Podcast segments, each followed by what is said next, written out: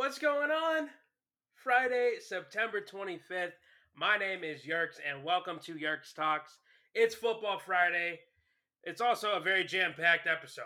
We got a lot of stuff to get through. We got basket hoop news. We got more playoff shenanigans there.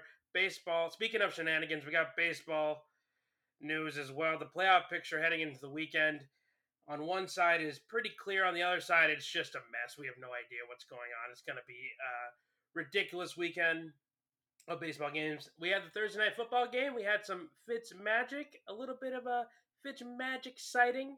We'll talk about that one. And then to end off the week, we will preview the week three games in the NFL. A lot of good games this weekend. So I'm looking forward to that.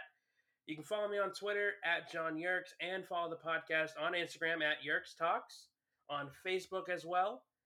Even though I hate Facebook, I've made that pretty clear this week.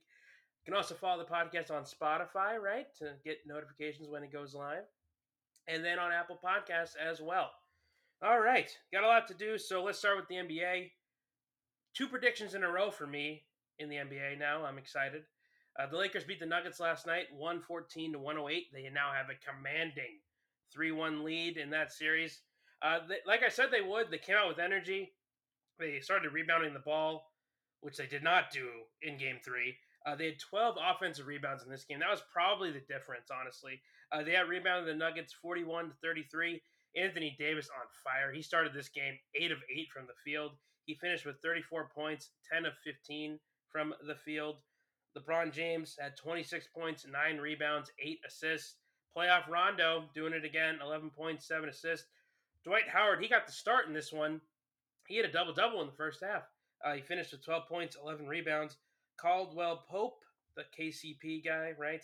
And then Kyle Kuzma, they both had solid nights off the bench. Uh, playoff Rondo, I think, has emerged as kind of their third guy, but he doesn't really do it scoring wise, but he provides a lot of assists. But they were hoping that Kuzma was going to be that guy for them, you know, that third player. Uh, it might be Caldwell Pope now, so we'll see if they if they both combine to do it, then that'll work.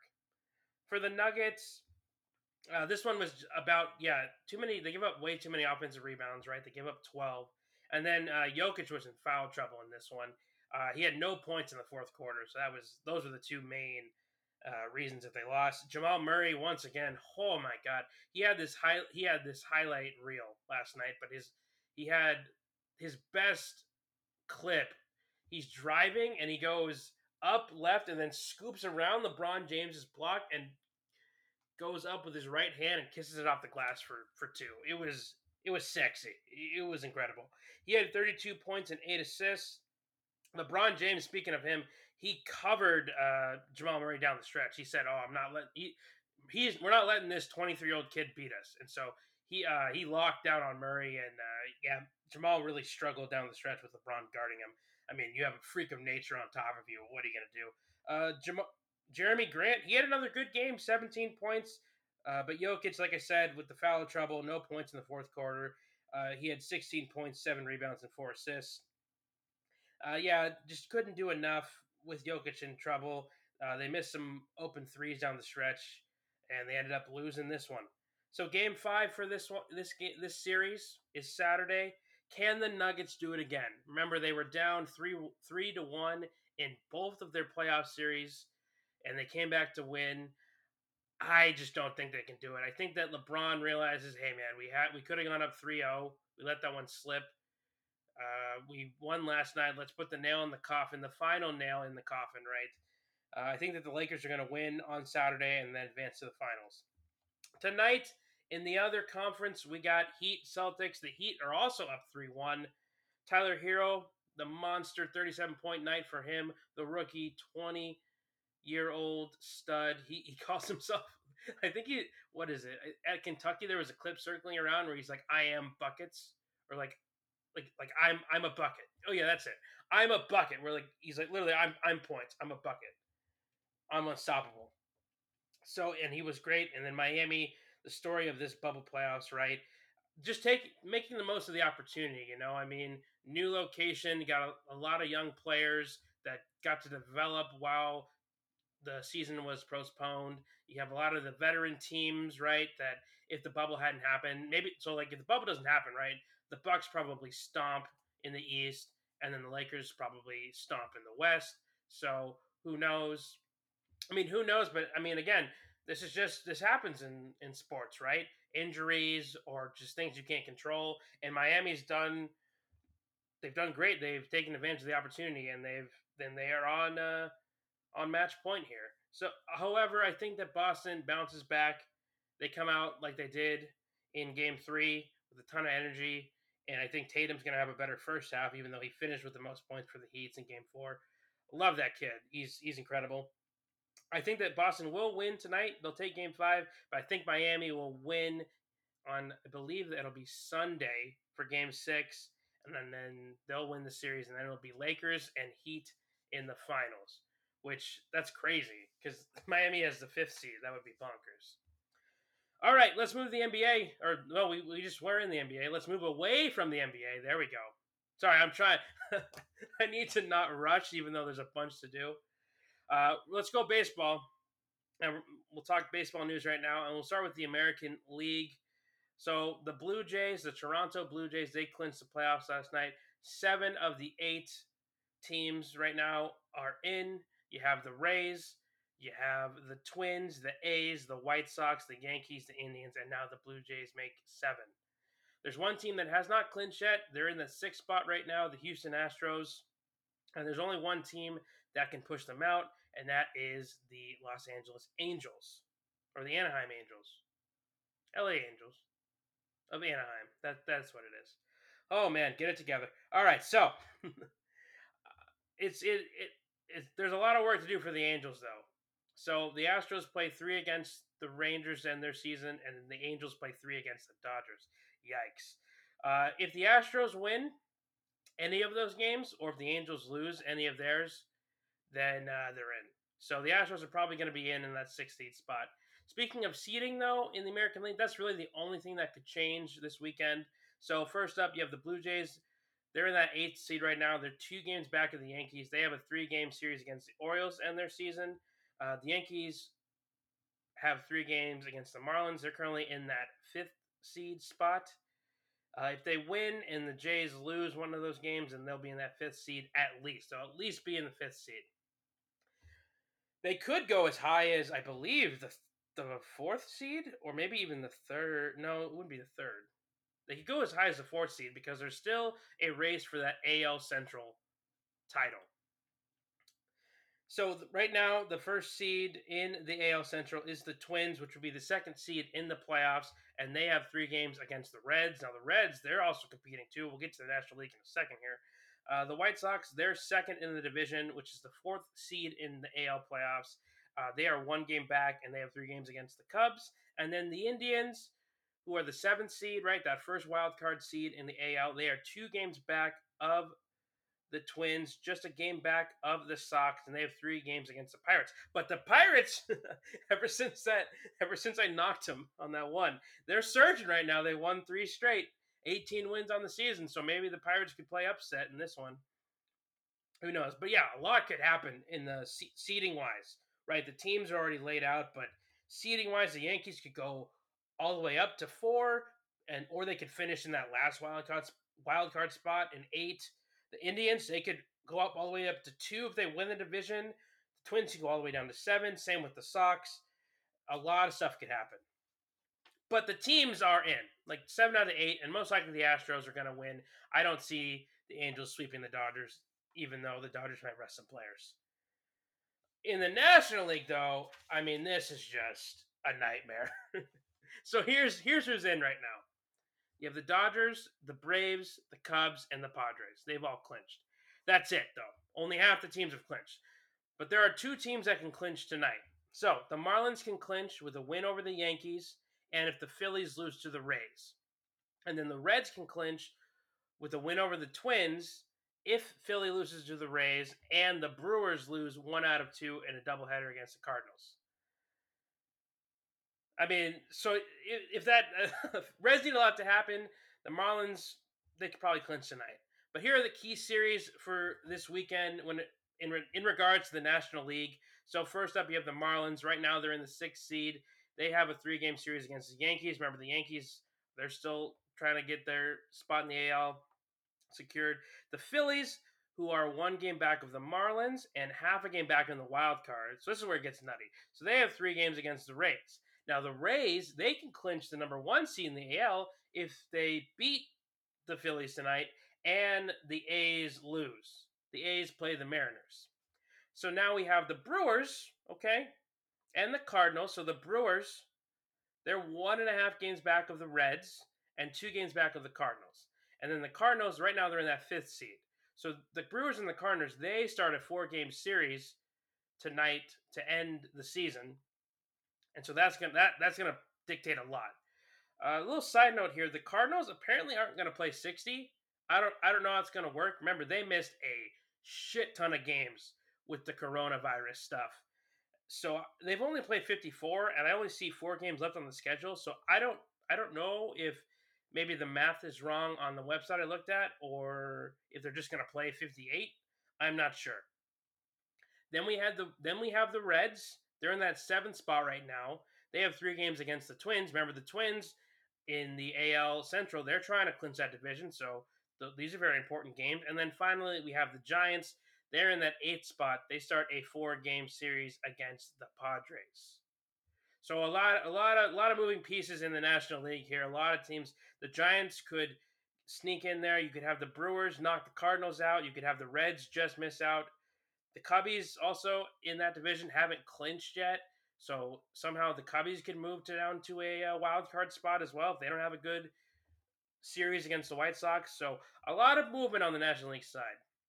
Also, there's two teams that are technically not out of it, out of the ones I just said. So the New York Mets and the Colorado Rockies, just to add to the chaos here, they could they're they're not mathematically out of it, right? Now, a lot would have to happen for them. Both these teams would have to win out, and then everybody else would have to lose. But technically, they're not out of it. It's going to be a crazy weekend, though. All right, let's get into the Padres here. So they kind of avoid this nonsense, right? They don't have to uh, deal with it, really. You know, like they're uh, they're chilling. They've already clinched, which is nice. It's good for them. But they had some issues definitely tonight. You know, they had some uh, or last night, excuse me, last afternoon, I should say. They had some issues for sure. Mike Clevinger, he left that game early, unfortunately. It was kind of a bummer. Remember, he had that great top of the first. It was awesome. He looked great. One, two, three inning, two strikeouts, then he got pulled. Uh, the news came back on that, so he has a sprained right elbow. Now, honestly, it could be a lot worse, right?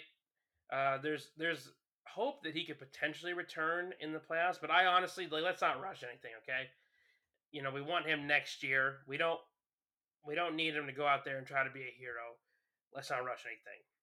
Injuries happen. This team has earned the fourth seed in the playoffs, right? They were great before him. When they got him, right, it was to make that extra step. We just gotta we gotta think like, all right, man, like this is a good enough team. We gotta go next man up, right? Injuries happen. Paddack and Richards, they both got to step up, right? Richards probably gonna move from out of the bullpen. Maybe well, we'll see actually, because you assume so. Next week, right? Wild card starts, and I think that the Padres play Wednesday as their first game, right? So it'll probably be Lamet, then Davies, and then most likely Paddack. So Richards might still work out of the bullpen, but we'll see. Obviously, it sucks that Clevinger got injured. You don't like to see it, but uh, let's let's try to you know not dwell on that and try to have a good series against the Giants here. These next four games, we have a doubleheader today, and let's try to end this the season on a high note and carry that momentum into the playoffs next week. So, game one, we got Dinelson Lamet for us on the mound. He's got that three and one record with a 2.07 ERA, which is now the fourth best in baseball. He's been sensational all year. And then against uh, pitching against him, Tyler Anderson He's got a 3 3 record with a 4.53 ERA. His last start, he went five and two thirds innings, four hits, two runs, none of them earned, three walks, and four strikeouts. Game two is Chris Paddack, the sheriff, four for four with a 4.2 four and four record with a 4.23 ERA. He had a great last time out. Uh, it was a quiet last time out, right? A lot of ground balls, a lot of flyouts, but we take those.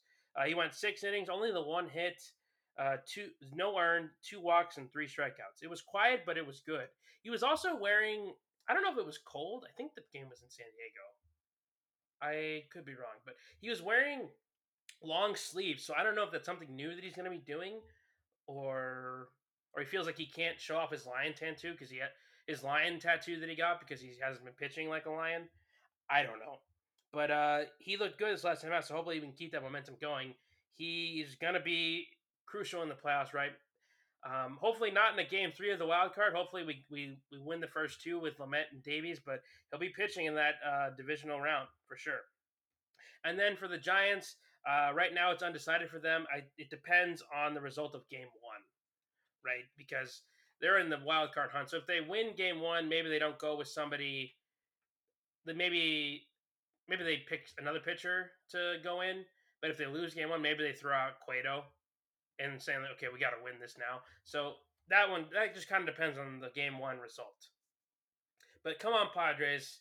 Let's get, we're in the playoffs, which is exciting, but you don't want to keep your foot off the gas, right? You want to have, build some momentum going into the playoffs, right? You want to be hot. You want to be like the Indians who are getting hot, the Blue Jays who just clinched last night, they're getting hot. You want to have some momentum going in. You know, you don't want to be cold. You want to be on a losing streak.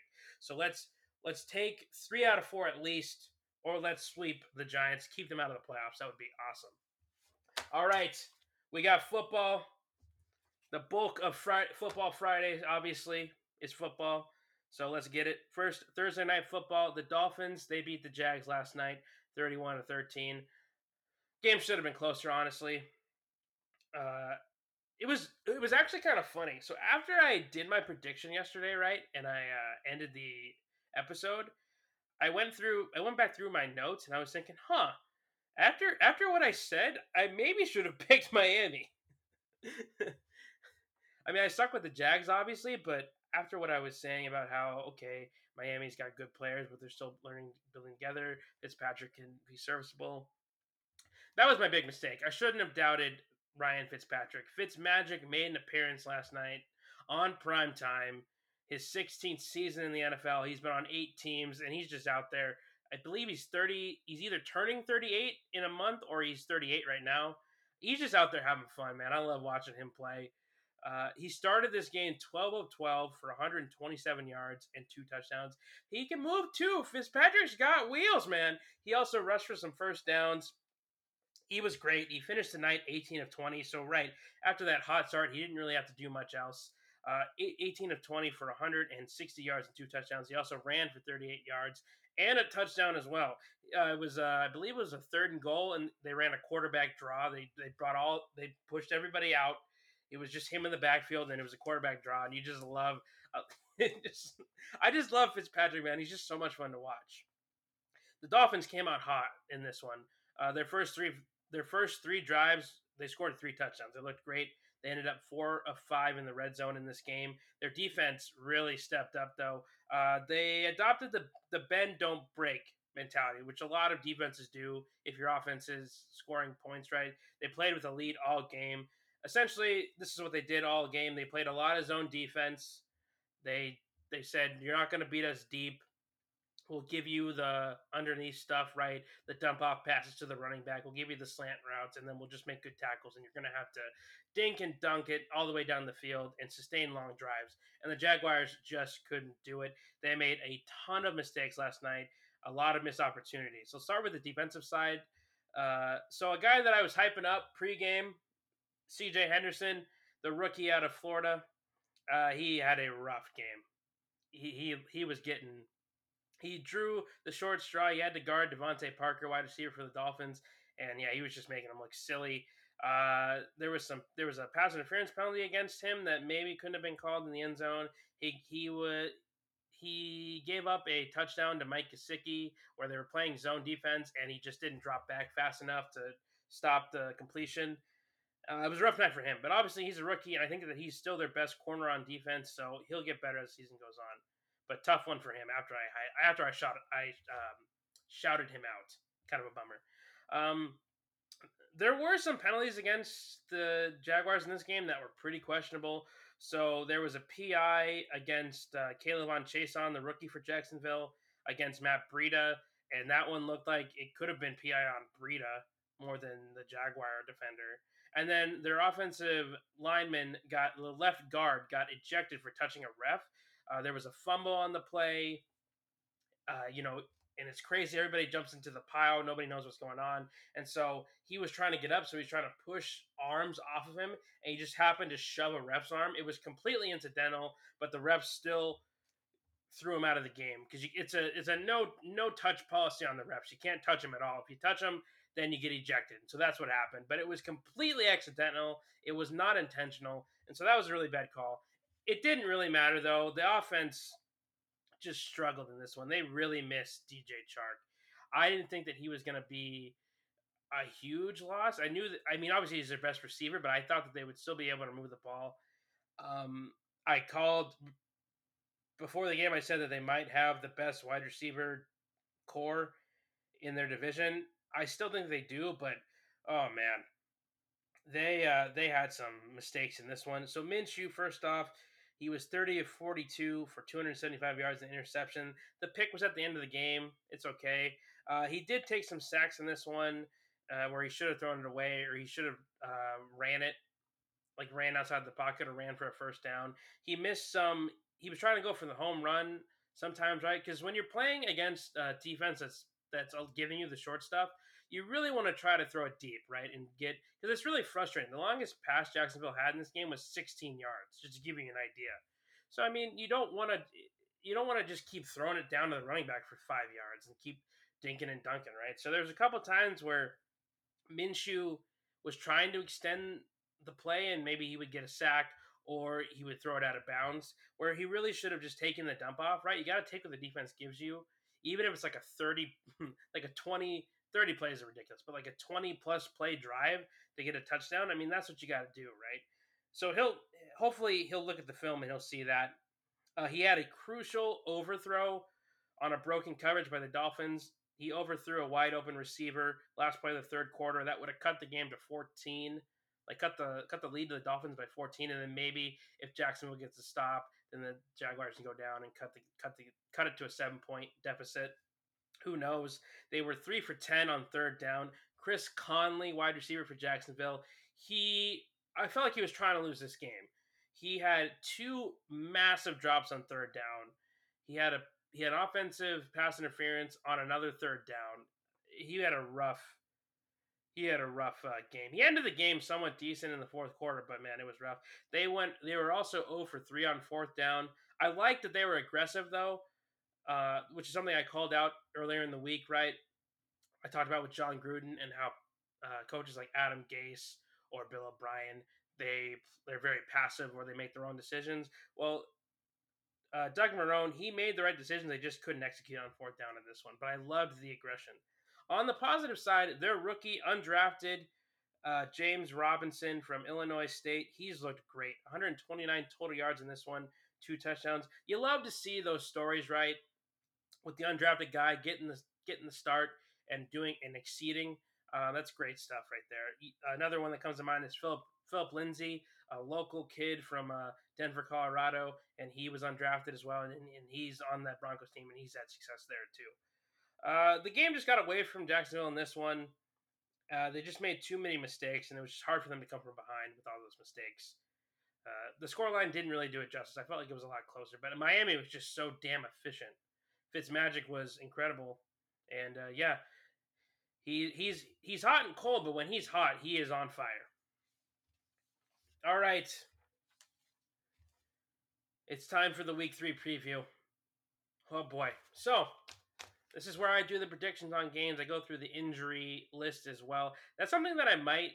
I'll have to see. I got to get some feedback on that. I think it's important to go through injuries, but I know that the audience that listens right now, there's some people that are into it and they know the players that I'm listing and they realize that okay, if this guy misses, it's actually a big deal. And there's other people that are like, I don't even, I've never even heard that guy's name before. Why are you even saying it? So I, I'll, I have to get some feedback on that. But anyway, so predictions. So last week I was 15 and one. I uh, I did great.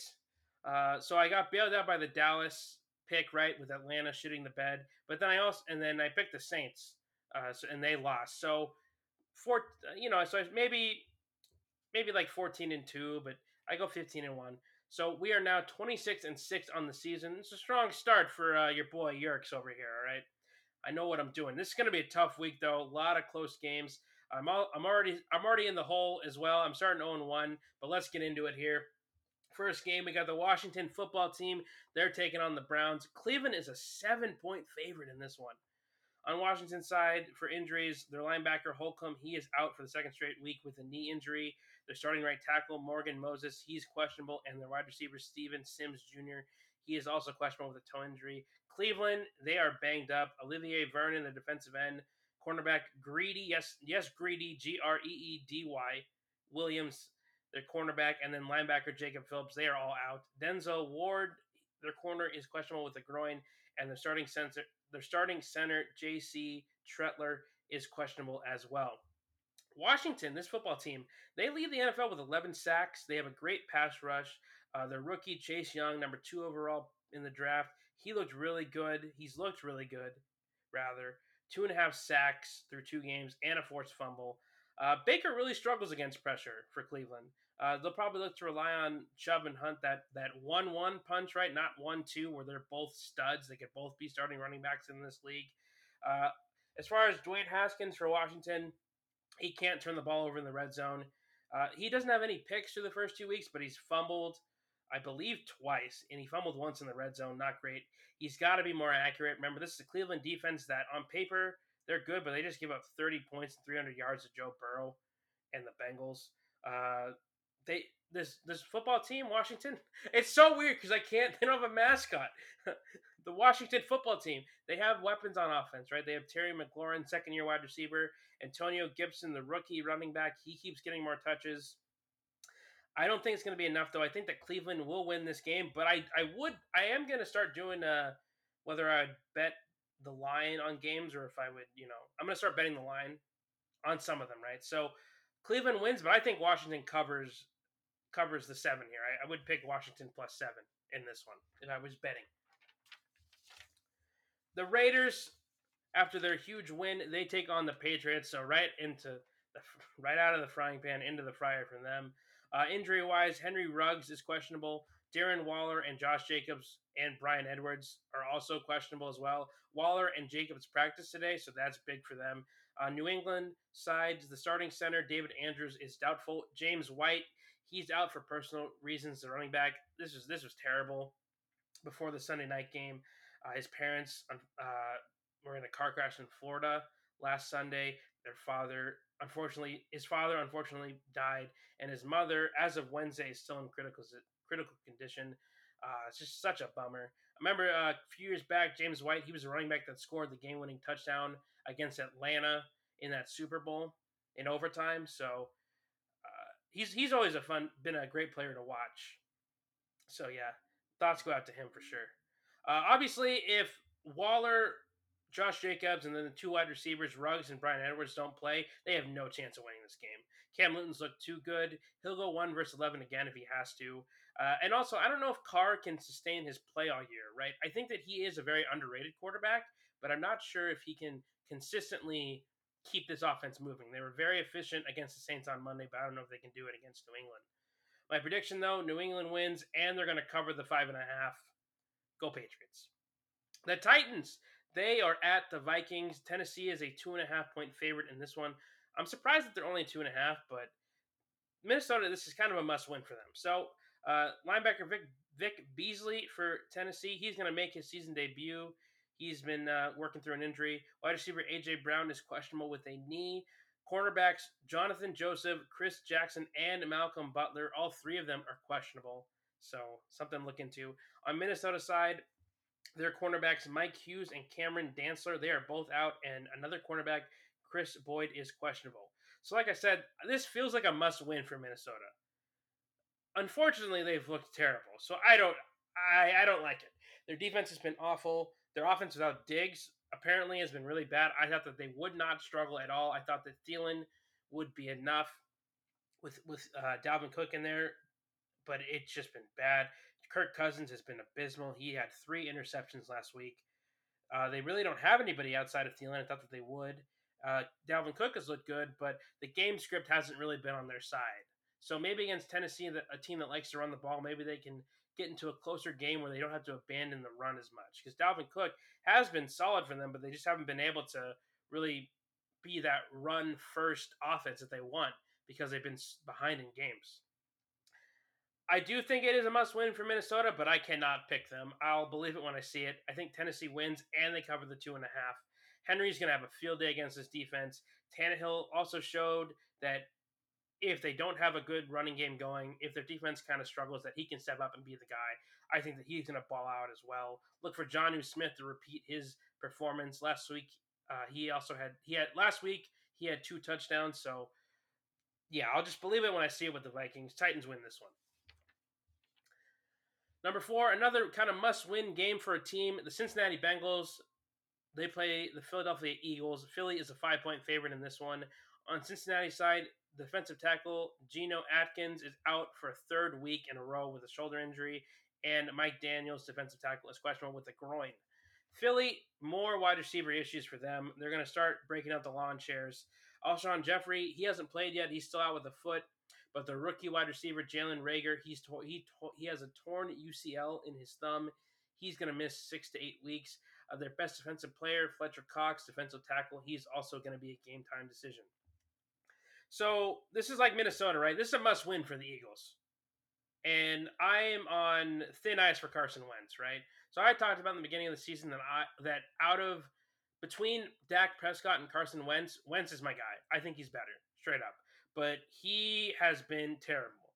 Yes, there have been line issues. And yes, that he might be throwing to lawn chairs by the end of the season. But he's just playing bad. Just straight up. He's been late on his throws. He's made bad decisions. He's been turning the ball over. Two interceptions again last week. Um, just a mess. I do think, though, I give him one more chance. He, they should be able to bounce back. They will. I think that he'll get more support from his running back Miles Sanders. Remember, he came back for his first game last week, so he'll get more comfortable. Uh, I think the Eagles will win and cover. It's just way too important of a game. On Cincinnati's side, though, I I'm gonna enjoy watching Burrow all year. He's been great. He's been able to move the ball. He's got great weapons on offense. The chemistry between AJ Green and him is only going to get better. He he led that offense 30 points last week, over 300 yards passing and three touchdowns. He was great. So keep watching the Bengals. If not for, I mean, they're going to lose games, but I mean, honestly, they could pull this one out. They've been able to move the ball. Philly's defense hasn't been that incredible since he could pull the upset here, but I just think this is a game that's way too important for Philly. So, but keep watching Burrow. He's been phenomenal. All right, the Bears. Ugh, the Bears play the Falcons. Atlanta so Atlanta's 0 2, the Bears are 2 0. Atlanta's a three point favorite in this one, just to give you an idea. Injury wise for the Bears, Khalil Mack, he's questionable with a knee, but he was practicing in the week, so he'll probably play. Atlanta, they got a ton of injuries, too many to, to name. Here are the main ones. Wide receiver Julio Jones, he's going to be a game time decision. Safety Ricardo Allen and Kendall and quarterback Kendall Sheffield, they're both out.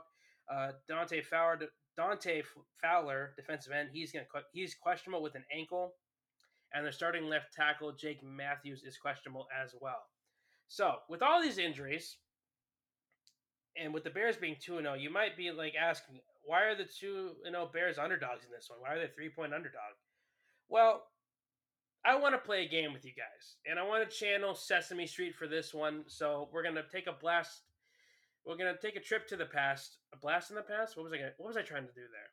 We're gonna travel back in time. So here are all the two and zero quarterbacks right now in the NFL. You have Ben Roethlisberger, Patrick Mahomes, Mitch Trubisky, Ryan Tannehill, Josh Allen, Lamar Jackson, Jared Goff, Derek Carr, Kyler Murray, Russell Wilson, and Aaron Rodgers. So one of these quarterbacks doesn't belong here, so let's find who it. Let's see who it is. Dun dun is it Patrick Mahomes? No, it is not. Is it Lamar Jackson? No. Josh Allen? Nope. Oh, what about Russell Wilson? No, he's been really good. Oh, I know who it is. It's Mitch Trubisky. That's right. Mitch Trubisky is 28th right now in completion percentage, 59%. And if you take out his fourth quarter against the Lions, right? So he was 8 for 10 on that. He was 8 for 10 for 89 yards and three touchdowns in that fourth quarter, right? phenomenal. He had his best pass of his career in that game. You take that, you take that quarter out.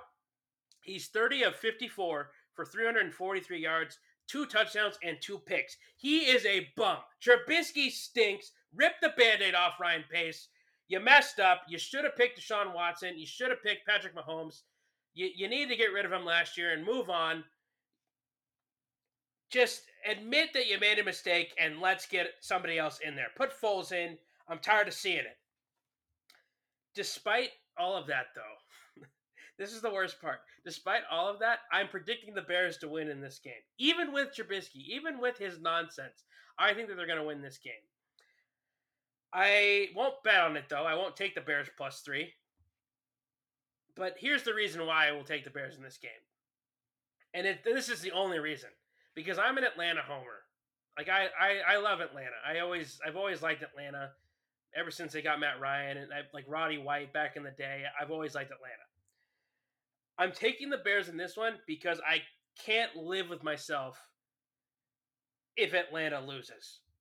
I just I can't do it. I I was I was this close you can't see it, but I was literally millimeters away from picking Atlanta last week and to see that unravel and them lose, it would have it would have torn my heart apart.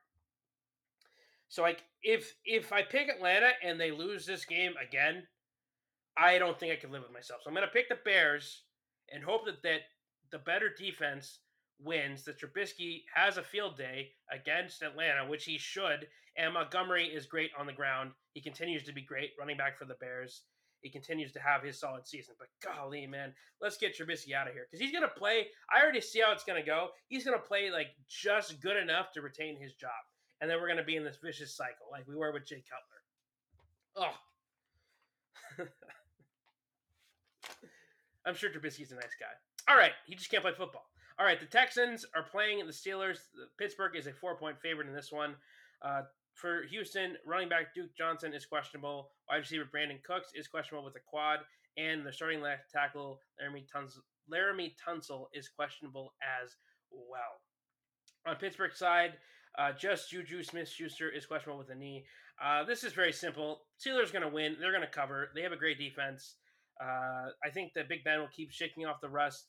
The offense is going to have a cleaner game. Remember, they were very sloppy against Denver. That game should have been a blowout. Uh, basically, Deshaun Watson is screwed, if especially if Laremy Tunsil, the left tackle, can't play.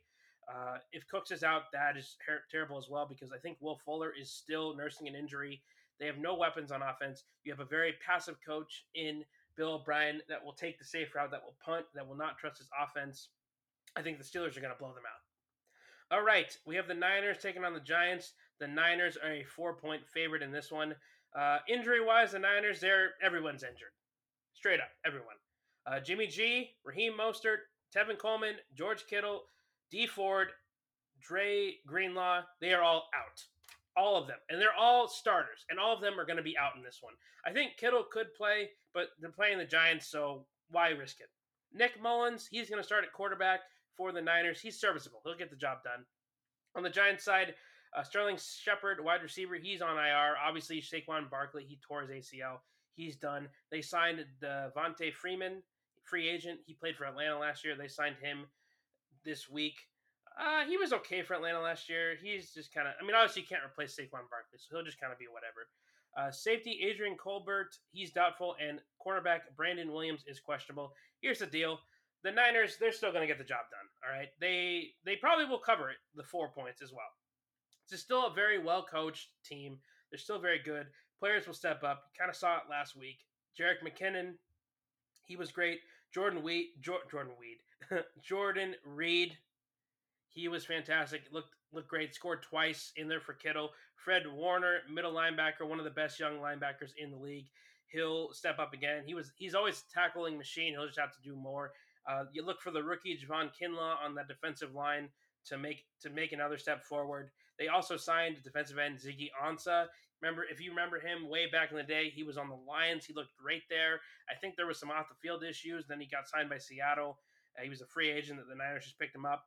Hopefully, he'll be productive. On the Giants side, Daniel Jones, he's going to have to do it all, right? We'll see how the running game looks. Can they support Daniel? Can they support Daniel Jones? I don't think they can. Niners are going to win. All right. Game of the week, in my opinion, obviously, or game of the weekend, I should say. The game of the week is on Monday, but game of the weekend, in my opinion, the LA Rams, they go to Buffalo. They take on the Bills. The Bills are a two and a half point favorite in this one. On the Rams side, rookie running back Cam Akers, he's questionable with a rib injury. Cornerback Darious Williams is also questionable. On Buffalo side, Del'Shawn Phillips, the linebacker, run, rookie running back Zach Moss, and tight end Dawson Knox. Dawson, love that name. Uh, he is out. They, all three of them are out. Uh, linebackers Matt Milano and Tremaine Edmunds. So these guys are studs. They missed last week. Uh, they had limited practice throughout the week. They will probably play. And then wide receiver John Brown. He's like the number two in the offense. Uh, he's questionable with a foot injury. He'll probably play as well. The Rams' offense has been extremely good this year. They've been able to run it well and pass it well. They've looked great. Josh Allen, though, on Buffalo on Buffalo's side, he they've taken the training wheels off. They're letting him air it out. He's been incredible. He he leads the NFL. Well, he did before last night's game. He led he, he led the NFL in passing yards through two weeks. He's completing seventy percent of his passes. Stefon Diggs into that offense has been the jump, the been the boost that the Bills have needed. He's been that deep threat. He's been that playmaker, that that pure number one receiver. Uh, we'll see if the Rams defense is for real in this one. I'm going to circle the wagons and pick Buffalo. Right, that Rams defense outside of Aaron Donald, I, am not sure how good they are. They're going to have a good test this weekend against the Bills. I am going to pick the Bills. Uh, I'll pick them to cover. Yeah, sure, why not? All right, the Jets, the stinky, stinky Jets. They play the Colts. Indy, get this. They're an 11 and a half point, 11 and a half point favorite against the Jets. That's a lot of points. All right, so let's start with the Jets' injuries. Their starting right tackle, George Fant, he's going to be out. Their wide receivers, Jamison Crowder and Breshad Perriman, are also out. And then the rookie Denzel Mims, last week he was placed on the IR. On Indy side, tight end Jack Doyle, he's questionable with a knee. Uh, safety Julian Blackmon is also questionable. And cornerback Rock Ya-Sin, Rock, like first name Rock, last name Y A hyphen Sin is also questionable. Here, um, here are Sam Darnold's weapons heading into this week. So, uh, his wide receivers, I guess all of his weapons. So, wide receivers, you have Chris Hogan. Uh, so he's bounced around a lot. He was on the Patriots for a while. Uh, he's bounced around a few teams, so he's questionable with a with a rib injury. So that's your number one receiver. Then you have Braxton Berrios. Who the hell is that? He actually looked okay last week. And then Josh Malone. So two no-name guys, and then a guy that's bounced around the league for the past few years. At running back, you have Frank Gore, who is going to do a job right. He's going to the Hall of Fame, hopefully, but he's 37. And then at tight end, you have Chris Herndon, who is great, but your coach won't let him go out and, and catch passes. Like Adam Gase is having him block for Frank Gore instead of trying to air the ball downfield. It's very weird. Indy's going to win this game. 11 and a half is so many, but against the Jets, the terrible, god awful Jets, I think that they'll cover the 11 and a half. The Jets defense stinks. They have a few good play- they have a few good players, but they stink overall. Adam Gase is a pile. Darnold is all by himself. He's all alone. He has Chris Herndon, like I said, but Gase won't let him won't let Herndon go out for passes. Indy's defense is also very good. They really stepped it up last week picked off Cousins three times. I think Darnold's in trouble. It's terrible. He just has no support. Ugh, poor Jets. Poor Darnold. I don't. I poor Jets. I feel bad for the Jets. I really do. All right, the Panthers. They play the Chargers this weekend. LA is a six and a half point favorite in this one. That seems like a lot of points. Obviously, on Carolina's side, you have McCaffrey. He's on IR with the high ankle sprain. The starting left guard, Dennis Daley, he's doubtful with an ankle, and their starting left tackle is questionable with a groin. Uh, defensive tackle Kawann Short is also doubtful with a foot injury. He's their best defensive player. Uh, on the Lakers side, obviously we have the Lakers. On the Chargers side, obviously Tyrod Taylor, he's out. Remember, he got his lung punctured. Great job by the team doctor there. Herbert is going to get his second start in the NFL. He looked good last week. I'm excited to see him. Defensive tackle Justin Jones is questionable with his shoulder. Starting right tackle Bryan Bulaga is also questionable, and safety Rayshawn Jenkins is questionable as well. My prediction like I said, I'm excited to see Herbert in this one. He had a solid debut, over 300 yards. He also threw a passing touchdown and rushed one in. He had a really bad pick, but it's going to happen. Uh, Chargers have been running the ball extremely well with Ekeler and Joshua Kelley, the rookie. The defense played really good last week. They really frustrated the Chiefs. I think that the, the Chargers will win this one. I don't know if they cover the six and a half. That's a lot of points. You got to remember, Teddy is a good quarterback, and they're going to let him air it out here. They have really solid weapons on on Carolina's side. Wide receiver wise, you have DJ Moore, Curtis Samuel, and Robbie Anderson, and all three of them have looked solid. Uh, watch out for Curtis Samuel in this one. He might get a lot of uh, carries at running back. You know, Davis coming in for McCaffrey. Obviously, he's not as good as McCaffrey, but he'll still get the job done. So I think the Chargers will win, but six and a half is a lot. So I don't know if they cover. All right, the Cowboys. How about them Cowboys? Eh, kind of meh. They take on the Seahawks. Seattle is a five point favorite in this one. Uh, just side note, the over under in this one is 56 points. I would still bet the over. These are two terrible defenses.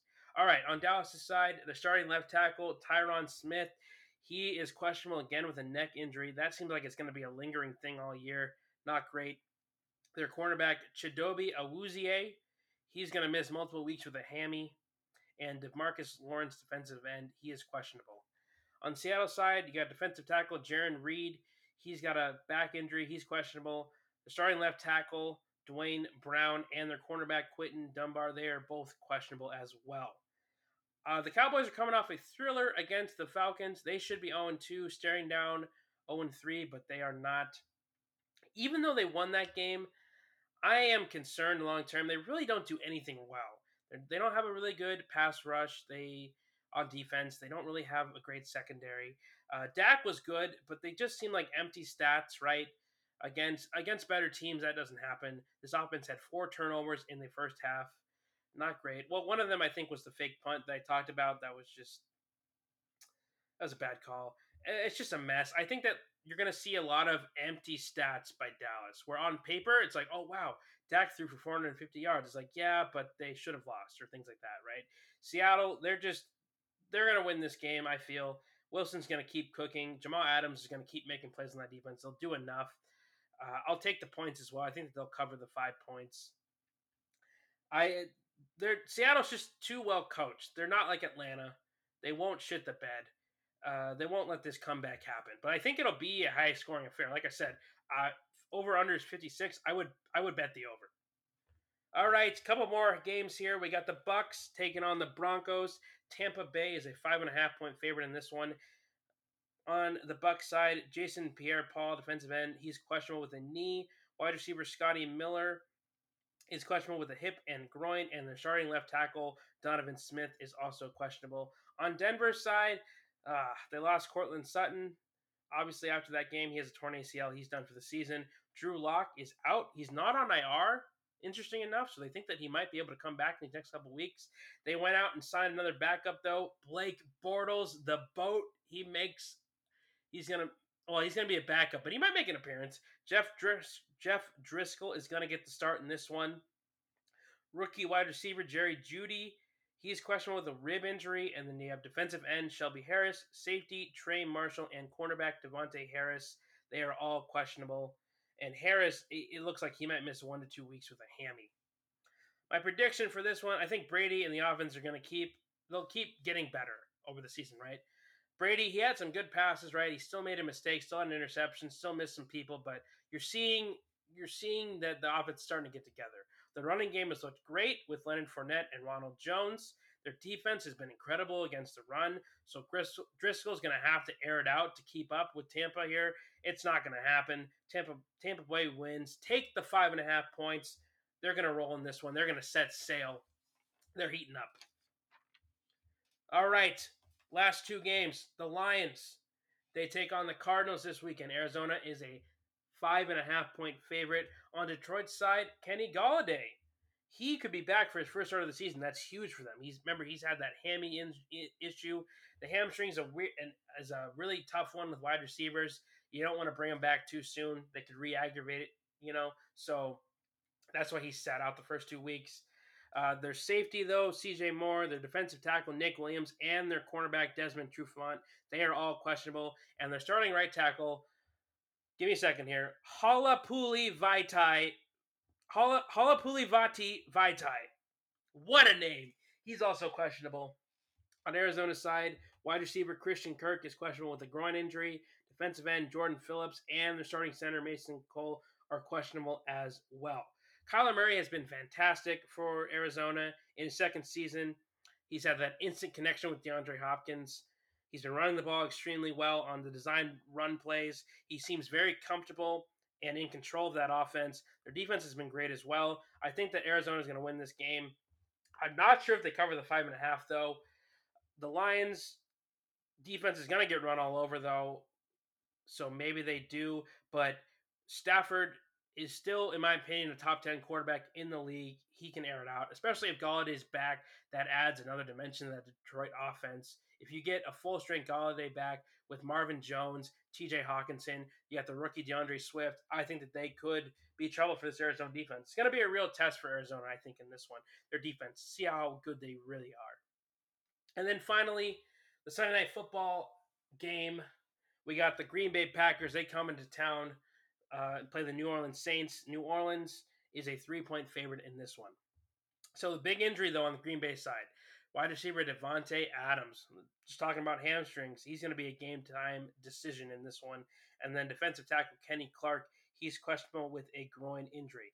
On the Saints side, Michael Thomas, he hasn't practiced all week. He's talked about how he's going to be back sooner than people think, but he's probably not going to play. It's very doubtful he plays in this one. Uh, defensive end Marcus Davenport, defensive tackle Malcolm Brown, and the starting left tackle Terron Armstead. All three of them are questionable. Rodgers has been fantastic for the Packers. Like I said, he's on his farewell tour. He's going to light up the league. But I'm very concerned if Adams doesn't play, right? Can anyone else emerge? That's been the problem. Last year, that was their issue, right? When Adams went down, they didn't really have anybody that could step up. You know, Allen, they had their two other weapons on offense, Allen Lazard and or two other wide receivers, I should say. You have Allen Lazard and Marquez Valdes Scantling. Those are the two guys. Can either of them step up? Aaron Jones obviously has been a beast. He was great against Detroit last week. He also made some ins. He might be the best receiving back in the league. Honestly, he made some insane catches last week. He'll help fill the void if Adams can't go, but there will still be a void nonetheless. I'm also very worried about the rushing defense. I think that Alvin Kamara for the Saints could have a field day here. They didn't, like I said, they had a weird draft. Green Bay did, right? With the Jordan Love thing first, and then they drafted a running back in the second round. They got no wide receiver help. They didn't really help their defense in the offseason. So there's still question marks. On the Saints side, though, like I said at the beginning of the week after that Monday Night Football game, this worries me, man. Uh, Brees looked bad. Like a lot of short stuff. They don't throw the ball deep. A lot of check downs to Alvin Kamara in that Monday Night Football game. They were also very sloppy. Tons of penalties. The defense was bad. A, a defense that you thought was going to be, you know, maybe top five, top 10 in the league. It does not look the part. The Raiders had no problem moving the ball all day. My prediction in this one, even if Adams can't go, I am going to take Green Bay in this one Mm, got to remember there's really no home field advantage. The offense has been on fire. They've th- they've had over a thousand yards on offense through two weeks. Now, granted, they haven't really played good defenses, but they've been able to move the ball efficiently. I think Rodgers takes control. I think that Allen Lazard or Valdes Scantling can take the next step. They can step up in Adams' absent. I think that Aaron Jones has been running the ball way too well. I don't think the Saints on a short week coming off the Monday Night Football game, I don't think they can clean everything up and come out on fire. So I think that the Green Bay Packers will take this game, and that will do it for the Sunday night the Sunday night game and the Sunday night. Oh my goodness, that'll do it for the Sunday games in Week Three. Jesus, these long ones, man, sometimes they kill me. We did do it though. Another week in the books. Third week down. Whew. Crazy. So, if you did enjoy this episode, feel free to pass it along. I do appreciate it. We keep getting better and better each week, week by week, day by day. maybe month by month, long term, year by year. Who knows, man? Uh, we're getting better. Next week, it's ooh, it's gonna be a great next week. Playoff baseball starts. That's gonna be amazing. Padres start. I think Padres game one is on Wednesday. Look out for that. Uh, the playoffs start next Tuesday. So Monday, Monday's plan. We're gonna go over the playoff standings. We'll see who ended up where. We'll talk some NBA, see if the finals have already been decided. If not, we might have a hmm, we might have a Monday game or a Tuesday game, depending on how things shake out. Then obviously we'll recap all the week three action in the NFL from the weekend, and then we'll preview the game of the week, Monday Night Football, Kansas City Chiefs against the Baltimore Ravens. That'll be insane. Other than that, though, have a great weekend. Thank you for watching Yerk Talks. Enjoy the sports, enjoy the baseball, enjoy the basket hoops, watch a ton of football. Good luck in fantasy if you play it. Good luck in the picks if you do that. Good luck if you're betting. Don't lose a ton of money. I am not responsible for any losses in regards to lines. Unless you win, then I want credit. All right, that's going to do it. This has been Yerk's Talks. I will see you in the next one.